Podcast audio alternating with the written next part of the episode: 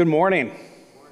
It is nice to be together this morning, especially with our dear friend Karen. That was awesome. Thank you.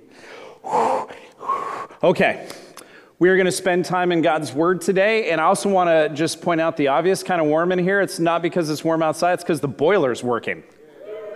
Uh, didn't really need it today, but that's cool. So it's on, uh, and hopefully it'll continue to work as it gets colder and as I continue to wear jeans to preach. So, good morning, Church of the Valley. Today we continue our series titled What? I mean, it's right there. Done. As we walk through the letter to the early church known as First John. As we just read, as Karen just read, you heard a short passage that has an application that seems, if you think about it, incredibly impossible. Because based on what we know about the scriptures that speak about Jesus, he was and is and will always be perfect. Yet the perfect one ended up on a sinner's cross as an atonement for sin, as a payment for sin. And you and I, while given what is known as grace, a gift in which we do not deserve in the person and work of Jesus, have a bit of a responsibility that I don't actually think we're up for or able to do. And the good news, as the series name suggests, is that the work that is required of any of us has already been done. Let's make it simple. And I'll take us back to a point that we used to share a lot, but I think it means just as much today as it did a few years ago. And each of us will stand before God one day and be judged for what we have done. And every single one of us, this is bad news, is guilty of sin. And yet we who have believed in God's only Son have a mediator. We have a Savior and a defender that is more than just someone who stands in the gap he is our ultimate defense for our salvation. When asked what makes me righteous, when asked what makes me deserving of heaven, what makes me a citizen of the kingdom of God, here it is. I only have one thing I can and will say I'm with Jesus. That's it. That's what I got. That's my defense. He is my defender. He is my case, and I rest everything upon him. Not my works, but his works. Not my merit, but his merit. Not my resume, but his perfect resume. And I'm with Jesus, and he is my defense. And it's not because I or you, if you're with Jesus, have cracked some code, or you were lucky, or you were good. It's because God is good. Amen? And in his grace, if you have believed unto his son, you know that being with Jesus, identifying with him, him getting what you deserve, and you getting what he deserves, is the craziest deal in all of human history. And we don't, nor should we attempt to ever justify ourselves or pull ourselves up by our bootstraps. We have one reply when we ask, when we are asked, what makes you good with God? It's because I'm with Jesus. And if you also, by faith, have received God's grace, you too can simply say, I'm with Jesus. But if you are anything like me, you forget this tenet of the Christian faith. It's not about what you do, it's about whose you are. And while I believe I'm a follower of Jesus and I identify and am identified by Jesus' perfect work on the cross and resurrection from the dead, my life is given over to Jesus. I still functionally act as if I need to earn or pay back Jesus for his gift of grace. And I am probably not the only one who does this. And while we might not consider this a big deal that we unfortunately do this, we say this very often at Church of the Valley our motivation matters. And so, what I believe the text today is going to teach and remind us is simply that our faith is not dependent on our ability to earn or our merit or our goodness, but is dependent upon a Messiah. So, with that in mind, please, please Take this into account as we study and read this passage because if you don't, it'll seem like an insurmountable situation and you'll miss the essence of what John, the disciple whom Jesus loved, was communicating to those who were considered part of the church of the living God. So here we go, verse 1. My dear children, John says, I write this to you so that you will not sin. But if anybody does sin, we have an advocate with the Father, Jesus Christ, the righteous one. John speaks to those in God's church as dear children. This is an affectionate term. And, and in this affection, and because of this affection, John doesn't want his readers to sin. He doesn't want anyone to sin, not because of some holier than thou perspective, but because he knows that sin is what excludes us from peace with God. It breaks our fellowship with both God and his people. Sin slows down our sanctification and is effectively making us blind to God's goodness as we walk around in the darkness. So, John speaks to two pieces of the gospel, the good news of Christ, that go hand in hand, but cessationists of the day, arguers of the day, bad Yelp reviewers of the day attempted to separate these here, here's what they are we, creation, mankind, we're sinful, and yet God is gracious. We're sinful, and yet God is gracious. And it is in that grace that our sin is paid for, which should not lead us to license, but should lead us to worship and adoration and trust and obedience and life change all because of the person and work of the payment of, the, of our sin, which is God Himself, Jesus Christ, God taking on skin, our advocate, our mediator, our righteousness. Righteousness just means right standing before God. So listen, church, you sin. Anyone want to argue? Maybe not right now, but maybe as you guys leave. I sin. And we should not wink at our sin. We shouldn't care less about our sin. We should grieve over our inability to make Christ central in our lives. But when we sin, hear me, please. It doesn't mean we need to continue to sin so grace may increase, nor does it mean we ought to live in guilt and shame because we have sinned. When we sin, which often I think we attempt to remind you that this is not placing, or uh, sin is when we don't place our identity in Jesus. But when we fail to do this, we ought to stop looking at ourselves and our shortcomings and look to Jesus and his perfection and worship him. Because he gave us what we did not deserve in his perfect record, which supersedes our lives before the Father. So I hope everyone is listening, truly. I hope you're awake enough to grasp what this verse is saying. You and I sin. And as long as we don't try to self justify, as long as we don't attempt to defend ourselves, as long as we can own up to the fact that we make mistakes and transgress and we sin, we have a defense far better than any excuse you or I can make for our sin because Jesus is better than our excuses. Jesus is our righteousness and perfection. So are you still attempting to justify yourself? I don't know. I'm not going to like call you out and be like, "Hey Mark, are you still trying to justify?" I don't know. I'm not spending all my time with you. I know that personally there are times where I go, "I know I'm saved by grace, but I'm better because I do this. I know I do this." So, are you still attempting to justify yourself? Are you trying to defend yourself rather than pointing to Jesus and allowing Him to be your defense?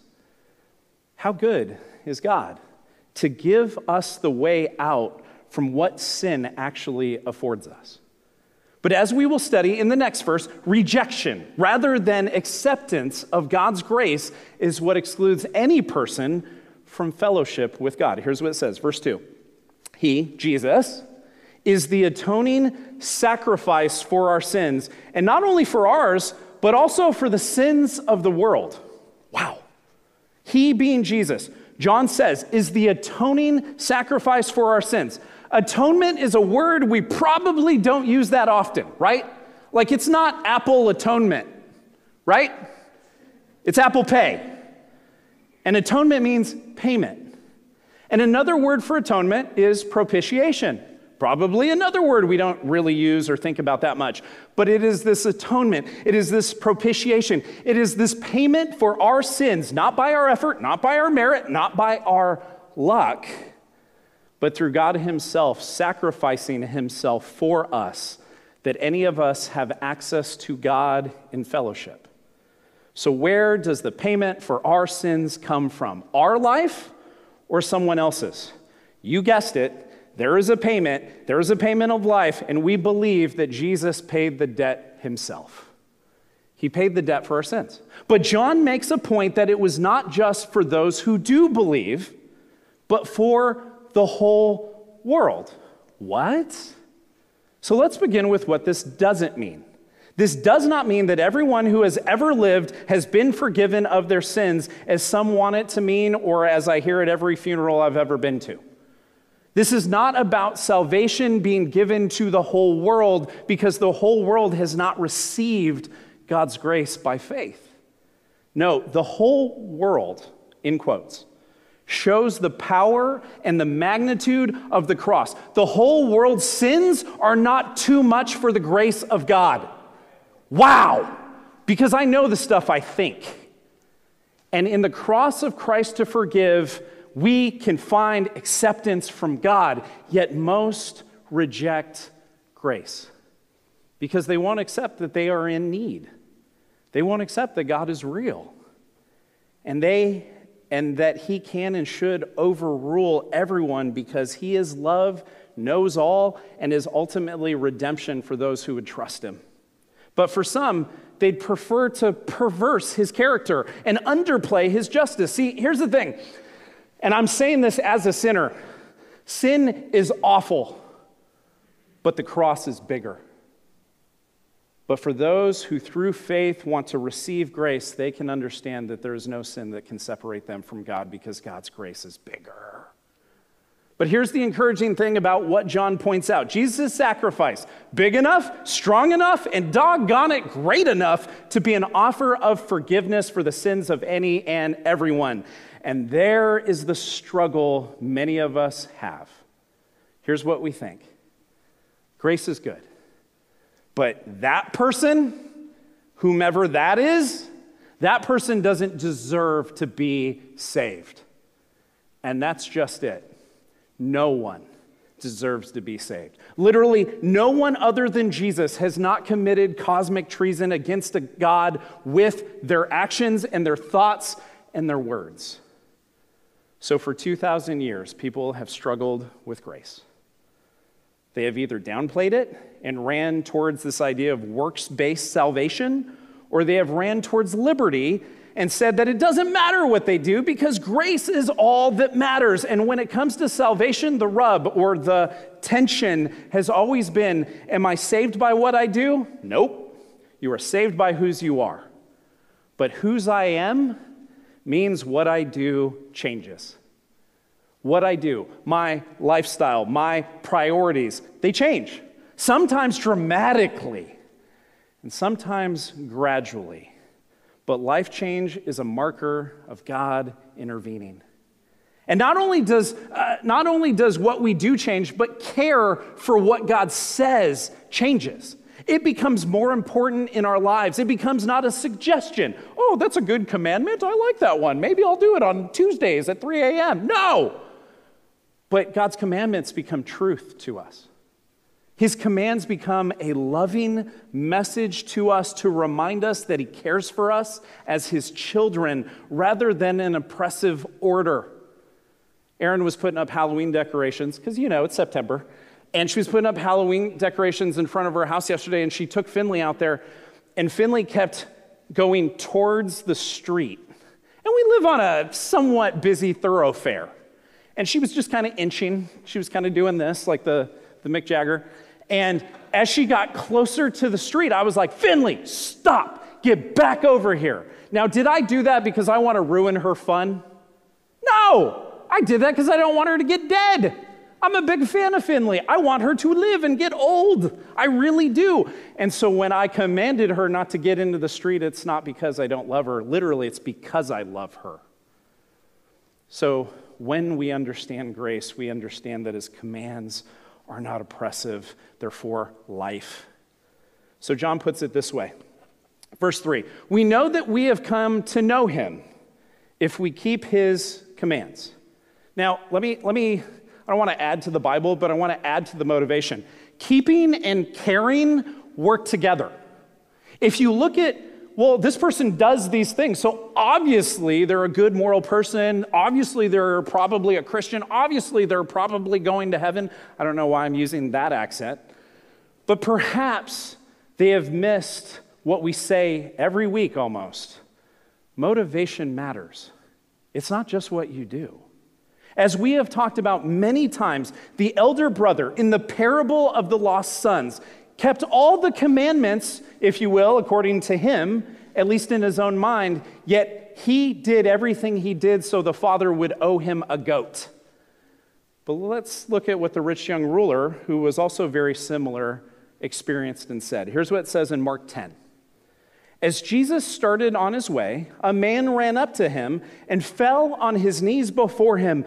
Good teacher, he asked, what must I do to inherit eternal life?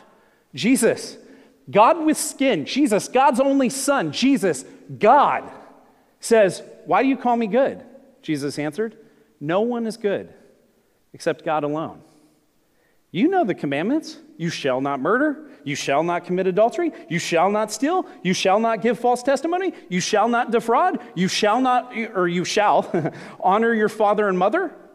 Teacher, he declared, all these I have kept since I was a boy.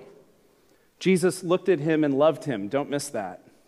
One thing you lack, he said. Go sell everything you have and give to the poor, and you will have treasure in heaven. Then come follow me. At this, the man's face fell, and he went away sad because he had great wealth. The rich young ruler calls Jesus good. And Jesus says, No one is good but God. And then the rich young ruler essentially goes, Me too, I'm good. The rich young ruler, as he was called by many commentators, claimed he kept all of the commands. But did he? Probably not as perfectly as he claims or thinks he did. But Jesus, knowing his heart, Mark writes, Jesus looked at him and loved him and told him the one thing he lacked. Now, let's be fair. He lacked a lot more than just this one thing. But Jesus knows exactly what stand, is standing between him and trusting God with his eternity truly. It was his finances and his security. So when we keep the commands, church, do not do it out of duty or become prideful because perhaps maybe you've obeyed something. Remember that the commands are for our good, and we get to partner with God in our sanctification, in our spiritual growth, our becoming more like Christ when we put into practice what He says for the right reasons. Verse 4 Whoever says, I know Him, but does not do what He commands is a liar, and the truth is not in that person. Again, here lies the rub, the tension. Many claim they identify with Christ. They claim to be a Christian. They say they too are part of the body of Christ. But what difference has God's grace made in their lives? Not much, because their actions do not look any different than they did prior to their supposed meeting with Christ. So I'm going to use an analogy I like to use. I think it's a fun analogy. Most of you have heard it, some of you haven't, but it clicks, all right? So imagine I'm late. And all of a sudden it's like 10 o'clock, and you guys are all sitting here, and for some reason, no one's like, you know, gone up here and told jokes just to prepare everybody. But I run through the doors and I come in and I look exactly like this, and I go, Church, I am so sorry I'm late. I was on Pruneridge and I was coming here and, so, and uh, uh, something fell out of my vehicle and I got out of the car to grab it. And as I went down to grab it, I got hit by a Mack truck. I like Peterbilts. I got hit by a Peterbilt truck, semi truck, big truck, okay? And I look just like this. And I use that as an excuse. And I say, I'm so sorry I'm late, I got hit. But nothing in me has changed. Nothing, according to the way I currently look, actually has any evidence of being hit by a Mack truck. I don't have any scars, there's no blood, there's no oil, nothing has happened to me. But my excuse is the reason I was late was because I got hit by a semi truck. It's not believable if I look exactly the same. It's not possible to get hit by a semi truck and not have any evidence of it. Just like it isn't believable or possible to come into contact with the master of the universe and not be changed by him. So let me use one of my favorite spiritual puns. I'm pulling out all the greatest hits today. I haven't broken it out in over a year, but here it is. When you spend time outside in the sun, people can tell. They'll say things like, Oh, did you get some sun? Oh, are you getting a tan? I don't know why I sound like a 45 year old white woman.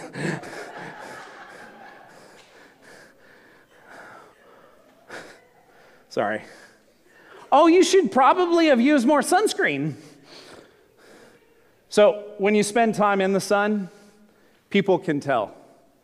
And when you spend time with the sun, S O N, people can tell. So, our following Jesus is not based on how good we are or the good things that we do, but the good things that do come out of someone who has been saved by grace and they understand it. Listen, we are not saved by works. We say this all the time. We don't want any one of you to believe that you are justified. Big word means you're made right, means you're made good. We don't want anyone to think they're good because of how good a person they are. You're beautiful. Listen, you are beautiful. You are wonderfully made. You are important to God, but you, like me, we're not good. According to the text, only God is good. So if you want to be proud of a work, be proud of the fact that Jesus did what you were unable to do. Not by just doing anything wrong, but as Ruth reminded us last week, by doing everything Jesus ought to do as well. And I'm so proud to identify with him, to identify with his finished work I am sorry that my ability to sin created the need for a Savior to have to die in my place, but He did, and I look to Him, not my own abilities or merit or for my right standing with God. And we'll say it over and over again in as many different ways as we possibly can until Jesus comes back or until I'm in eternity with Him. There is no more important message. It's not about what you do, it's about whose you are. And Jesus did for you what you were unable and unwilling to do, which was be perfect as your heavenly Father is perfect. So John says that they who say they know him but refuse his commands, they don't know him. He goes even a step further. He's like, liar. So while I don't think our takeaway should be every time you see someone spending time uh, outside of the will of God who claims that they're a Christian, we should be like, liar. Don't do that. I do think that those who say yes to Jesus but live however they want and refuse, ignore, and disobey what God says in the scriptures are at the very least significantly less mature in their faith than maybe they believe about themselves. We should be equipped with knowing that just because someone says that they are something doesn't mean they actually are. Crazy, I know. But again, as we talk about a lot, we are not saved by works, but our works, there's something. Let me show you this in just a moment, this brief clip from a movie called The American Gospel. We showed this video in the chapel many years ago, and there's this pastor in New Hampshire named Nate Pickowicz. He breaks it down. He breaks it down pretty plainly regarding our works, and there's even pictures. So watch. The question is, well, how do we know if, faith is real if there's no works? Doesn't the Bible say faith without works is dead? And so don't we have to do works to be saved? Isn't that the argument? Is that we have to be doing? But there's two understandings of that, and one's biblical, one's not. So the Roman Catholic view of salvation, and really any works-based system of salvation, takes works and puts it at the root and says that works plus your faith in Jesus is what produces salvation. But the Bible teaches that it's not the root, it's actually the fruit. That your faith alone in Jesus, that is what saves. And then a, a life that has been saved, a sanctified, regenerated heart, produces fruit the fruit of good works. And so you know a person's been saved because of their fruit, but the fruit is not the reason they're saved. They're saved by God by grace through faith in Christ. So, works, they happen. But for a true believer, they don't happen to justify oneself as the root, as Nate said. They are simply the fruit of believing and knowing and seeing the difference between these two things really means a lot. So let me say it this way Are we saved by, here's the question Are we saved by works? Answer only Jesus' work on the cross. That is the only work that any of us are saved by. Now, as we conclude this passage, as we will study today, let me take you back to where we started, where I said, I'm with Jesus. It is really easy to attempt to justify ourselves, and when the grace of God hijacks our eternity and our affection is stirred for Jesus Christ, we then realize that attempting to justify ourselves, no matter how good we think we are, is trying to long jump the widest portion of the Grand Canyon. It's not going to happen.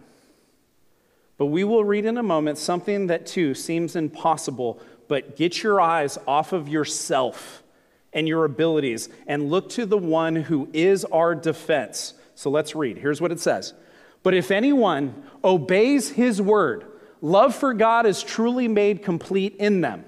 This is how we know we are in him. Whoever claims to live in him must live as Jesus did.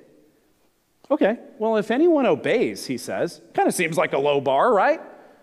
But I think it has more to do with actually doing it for the right reasons, you know? If your obedience is to get something out of God, and let's be real, we've all done this. If your obedience is to get something out of God, that does not complete anything. You're just treating God like a transactional relationship. But when we obey out of love, hear me, when we obey Christ out of love, we understand that God loved us before we obeyed in the first place. And knowing God means we know that He is good and we know that He is due worship and obedience and trust, and He's worthy of our following because He knows how to use us for his glory, which means he produces fruit in us. But again, our being in him means we are with him. He is our defense, he is our Lord. Those who are in him are those who, let me use a word we've used before, abide. And abiding is our being in Christ. It is our salvation on display. It is where our justification and our sanctification run parallel together. We know we are saved through Jesus' work, and God transforms us gradually as we remain in the truth. And how do we know we are remaining, or the word is ultimately abiding in that truth of Jesus? We grow, fruit is produced. So let's see how Jesus says it to his disciples in John 15. He says, starting in verse 5, I, Jesus, am the vine, you, church, my people, disciples, you are the branches. Whoever abides in me, and I in him, he, he it is that bears much fruit. For apart from me, you can do nothing. If anyone does not abide in me, he's thrown away like a branch and withers, and the branches are gathered, thrown into a fire, and burned. If you abide in me, and my words abide in you, ask whatever you wish, and it will be done for you. Verse 8 But this is, by this my Father is glorified, that you bear much fruit, and so prove to be my disciples. Don't read that like a legalist. As the Father has loved me, so I have loved you. Abide in my love. If you keep the commandments, you will abide in my love, just as I have kept my Father's commandments and abide in his love. These things I have spoken to you, that my joy may be in you, and that your joy may be full, may, that your joy may be complete. So hear me. You hear abide, and you, you kind of tense up. Abiding is not trying, abiding is remaining. Abiding is staying connected. Abiding is being a part of God and His work. And for most of us, we replace abiding or uh, read instead trying really, really hard. But Jesus is using this analogy about the vine and the branches and is giving us a pretty great illustration of how fruit is actually produced or what our obedience done for the right reasons actually does, which is fruit. And I've been part of communities where people attempted really hard to judge everyone based on their fruit. The problem with fruit is it is not produced quickly, nor is it from trying really hard in religious activity. So, I have an illustration.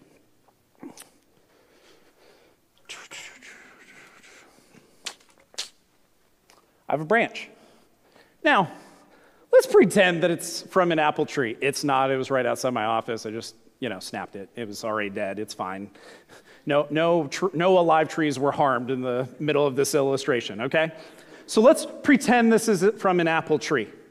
Now, as we pretend that this is from an apple tree, with every person in this room, if I invited all of you to come up here and gather around and lay hands on it and pray as hard as you could, do you think it would produce an apple?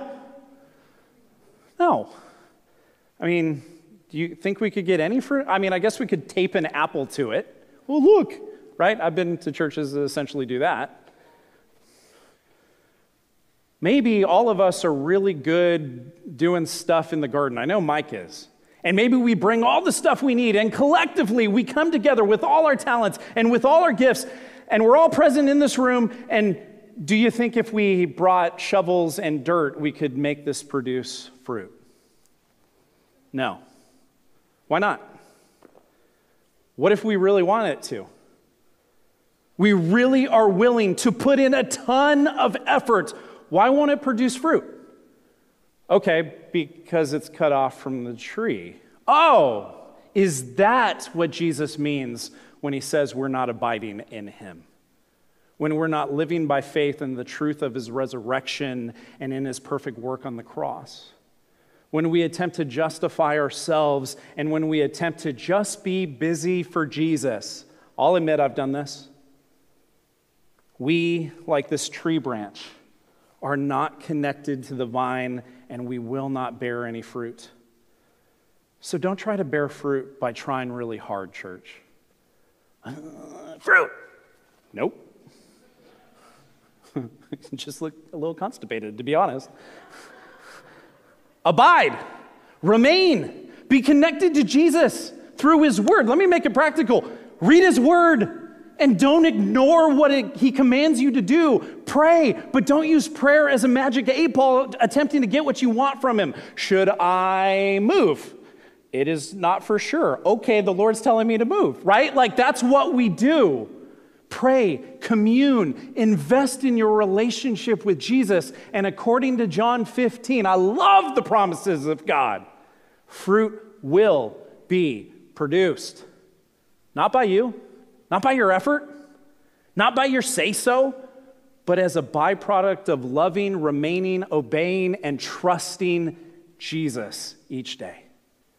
So, Warren Wiersbe, he's a theologian, he wrote a book about abiding. Here's what he said it made sense to me God works in and we work out.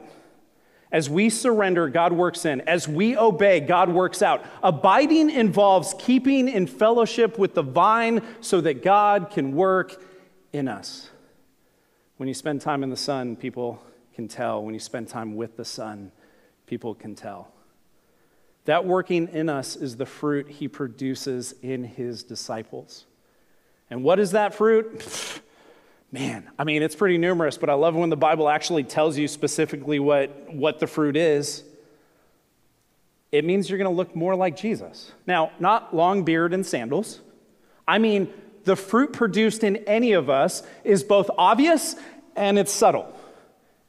It's growth in the fruit of the Spirit. Here's what it is according to Paul but the fruit of the Spirit is love, joy, peace, patience, kindness, goodness, faithfulness, gentleness, and self control.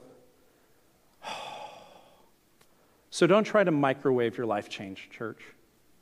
It won't be as quick as you'd like. Be faithful to abide. Some people in this room just need to be reminded of that. Maybe you have been faithful, maybe you have been, but you're not growing at the speed that you want to. Okay, keep being faithful because that is a work of God. Be faithful to abide in the vine. Stop trying so hard to be gooder. I don't think that's a real word. I think that's sunglasses. But don't try to be gooder. Gooder doesn't matter. Christ like by being in Christ. That is what living like Christ lived means. Be in Christ. Not trying really hard, but like Him, abiding in God. So let me read that verse, those two verses one last time, and we'll be done. But if anyone obeys His word, love for God is truly made complete in them. This is how we know we are in Him. Whoever claims to live in Him must live as Jesus did. Worship team, come on up. So, what do we do? Well, Christians, those of you who have trusted Christ, who have said, Yes, I identify with Jesus' finished work, it is to have confidence in your salvation. It is to have confidence in your Savior. It is to not justify doing good things to outequal the bad things that you have done. Do not justify yourself in order to attempt to pay Christ back for what he has already done. Abide, remain in, focus on, trust the process of Jesus daily revealing more of himself in the scriptures and be quick to find new ways and ways that you've put off to apply what he says. And for those of us who are yet to bow a knee, for those of us who are yet to say, God, I will stop trying to do it myself. I will I want you to overrule me. Stop thinking you can do enough to make up for your sin nature. That's exhausting. I recommend, I implore, I advise that each of us would believe unto the Lord Jesus Christ and trust that He is God, that we are not, and we can have full confidence in His grace. Received by faith, because the gospel is not about us. It's not about you. It's not about me. The gospel is about Jesus, because Jesus is the gospel personified. And I pray that one day each of us, would simply understand that when we stand before God, what we point to is not our merit, not our works, but we say, I'm with Jesus. Let's pray. Father, I, uh, it's such a simple message, and yet a message that I still think I'm trying to learn. And I'm not necessarily holier than anyone in this room but I know that I'm level at the foot of the cross because of the grace that you lavished upon us through your death and resurrection. And by faith, I trust you. And so, God, if I'm still wrestling with grace, if I'm still trying to pay you back, I assume there's many in this room that are doing the same. So, God, I pray, even as we sing these two songs, that you'd stir an affection in us. You'd stir a want in us you'd stir an understanding that when you command something, it's not because you want to ruin our day. It's because you want us to live life and life to the fullest in Christ.